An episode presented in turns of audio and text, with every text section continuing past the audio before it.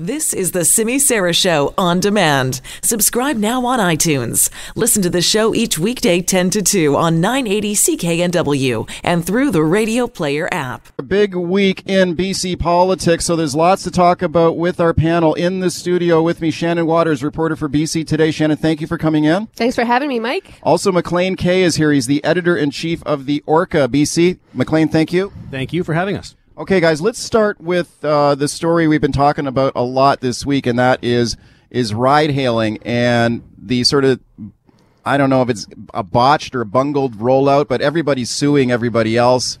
Uh, they said Shannon that the reason that this took so many years to finally achieve in British Columbia is because the government said they wanted to get it right. And I just thought if this is getting it right, I'd hate to see what it would look like if they got it wrong because everybody's suing each other. You got McCallum's people writing $500 tickets to Uber drivers. Uh, you got the taxi companies saying we're not going to subsidize wheelchair accessible taxis anymore, which I think is despicable. But your thoughts on the way this thing is rolled out this week? Well, and I think the big thing is this is just the introduction to the Metro Vancouver market. Most of the rest of the province doesn't have any ride hailing services as of yet. The Passenger Transportation Board has been looking at applications or accepting applications since September. We're now in January and they've approved, I think, three applications and turned down more than that. Um, but yeah, watching what's been going on in Metro Vancouver this week has been sort of entertaining and mind boggling. Like you said, there seems to be sort of a new lawsuit every day or a new wrinkle that's rolling out. Now, the transportation minister yesterday came out with a statement saying, we're still working on things. There's there's more that's coming. We're going to make yeah. sure that insurance is easier for the taxi industry. But again, the province's messaging seems to be focusing on easing the taxi industry into this as much as possible, and yeah. even that doesn't seem to have been particularly successful. I find it find it strange that after two and a half years of this government in power, now they're trying to fix the insurance stuff for the taxi companies. This is one of the primary complaints from the taxi companies. Oh, the insurance is cheaper for Uber. Now the government's saying like, okay, we're going to give you cheaper insurance. Shouldn't they have done that a long time ago, Maclean? Like, well, yes. I mean, to me, that's the most remarkable thing about the last few months in ride hailing. Ride hailing is that it somehow feels rushed. Yeah. Which is astonishing if you think about it, because we have a situation like we're trying to figure out taxi insurance after the fact. We're trying to figure out what you do when a city in Metro Vancouver decides it just doesn't want to play along. Somehow, despite this long run up, they they seem unprepared and caught off guard, and I, I find that hard to explain. Let's have, have, a listen to this. This is a clip of Claire Trevena, the transportation minister. And what I find interesting here is the tone about how the government seems to kind of gone all in a little bit on, on the side of Uber and Lyft and telling people like McCallum, you better get with the program. Here is Claire Trevena. They want ride hail. People want ride hail. We heard, heard that overwhelmingly. We wanted to make sure it was safe. We ensured it was safe. We ensured that uh, it was going to be introduced in a fair way. And we made it very clear that uh, ride hail was coming to BC, no municipality can block it. It is the law that there is ride hailing in BC in areas the Passenger Transportation Board has granted a license. Okay, kind of a, a message, I think, directed to Surrey Mayor Doug McCallum saying you better get w- with the program, but McCallum clearly is is drawing a line in the sand here, and he's not going to play ball with them.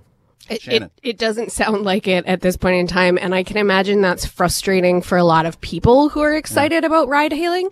There, you know, there are people who aren't super happy to have companies like Uber and Lyft operating in the province at this point in time. But overall, I think most people are like, finally, we're getting ride hailing. And now we have a mayor from one of the larger Metro Van municipalities saying, what, nope, not coming here. What do they got to do with this guy uh, McCallum, Maclean, in, in, your opinion, because we're going to get some new developments on this this afternoon, it appears, if the Metro Vancouver mayors approve uh, a region wide license, operating license for ride hailing. Another thing that's been bungled, they should have had that in place from the very start. But anyway, they're bringing it in this afternoon.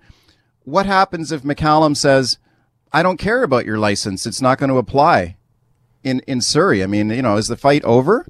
Well, it doesn't appear to be over. The the provincial government strategy appears to be just to convince Surrey and any other mayors that may feel the same way to just play ball. But yeah. we're seeing what happens when they don't. And so, uh, correct me if I'm wrong, but I believe the minister said that it is going to fall upon Uber and Lyft and whoever else to sue Surrey themselves. And so they're kind of uh, allowing it to go through another round in the courts. And they already have an injunction. Uber's already filed to have bylaw officers in Surrey stop handing out $500 tickets to these drivers. Let's uh, switch gears and talk a little ICBC. It was a big week on that file too. We had a report that came out from the private insurance companies saying, lo and behold, insurance is cheaper in Alberta where they have private insurance. A lot of pushback on that from the government saying, oh, the numbers are wrong. They've been torqued uh, against us. But I thought it was interesting to see announcements this week from the government as well that we're going to bring in a new fairness commissioner for ICBC. I think the government thinks, realizes that they're vulnerable on this. I want you guys to listen to this. This is, uh, me talking earlier this week to Andrew Wilkinson, the Liberal leader, and I asked him about what exactly would you do to fix ICBC if you were the premier, and he gave me an interesting answer. Have a listen. Okay, so you're not going to give me an answer then. I'm, I'm asking what you would do, like if you're actually in oh, power. I think ICBC should be open to competition. That's the whole idea, so that people have a choice. If ICBC can compete in that marketplace, then we might still have ICBC.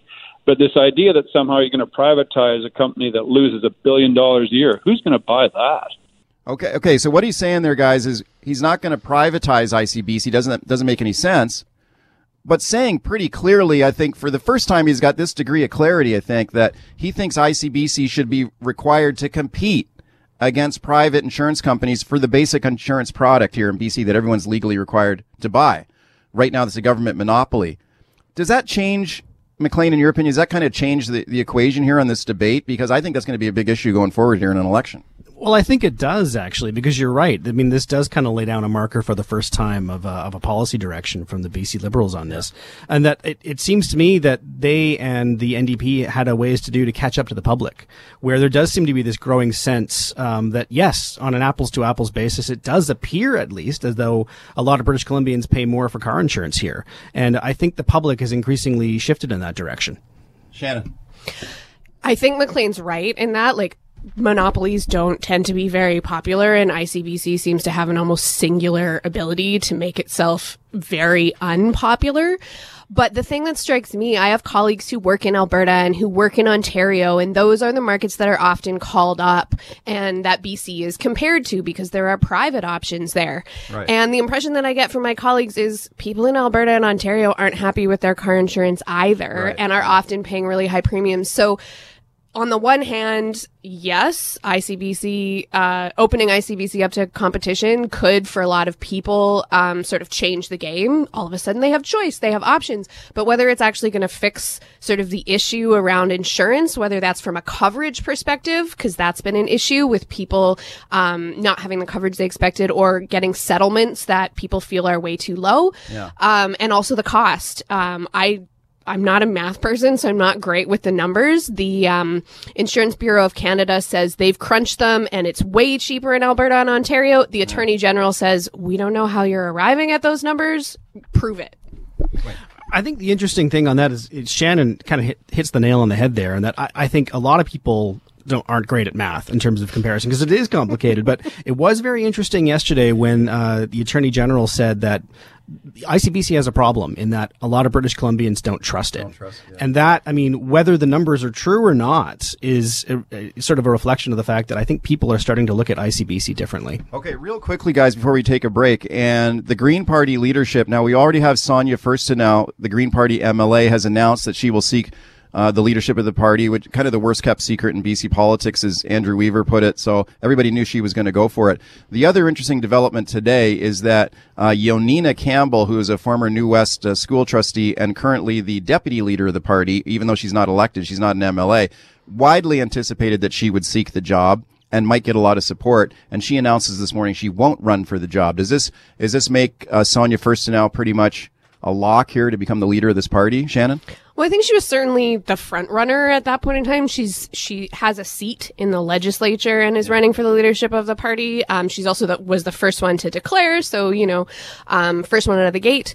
Um, but I don't know that it's going to look great for the party if there's only one person who wants to compete for the leadership. Now, there's still time. They have until mid-April to actually for anyone who's interested to get their ducks in a row and get in the race. But so far, doesn't seem like a lot of people are really keen on getting in there. Okay, real quick. I, I think it, it would be good for the party to at least have somebody from the lower mainland. Uh, the party uses a very simple one member, one ballot system for leadership. And so uh, someone who was there campaigning would, if, even if they can't beat Sonia or be competitive, I think they'd do good in terms of signing up members. Guys, thanks for coming in. The time the time us. flies when you're here. I appreciate it. That is Shannon Waters from BC Today, Maclean Kay from the Orca BC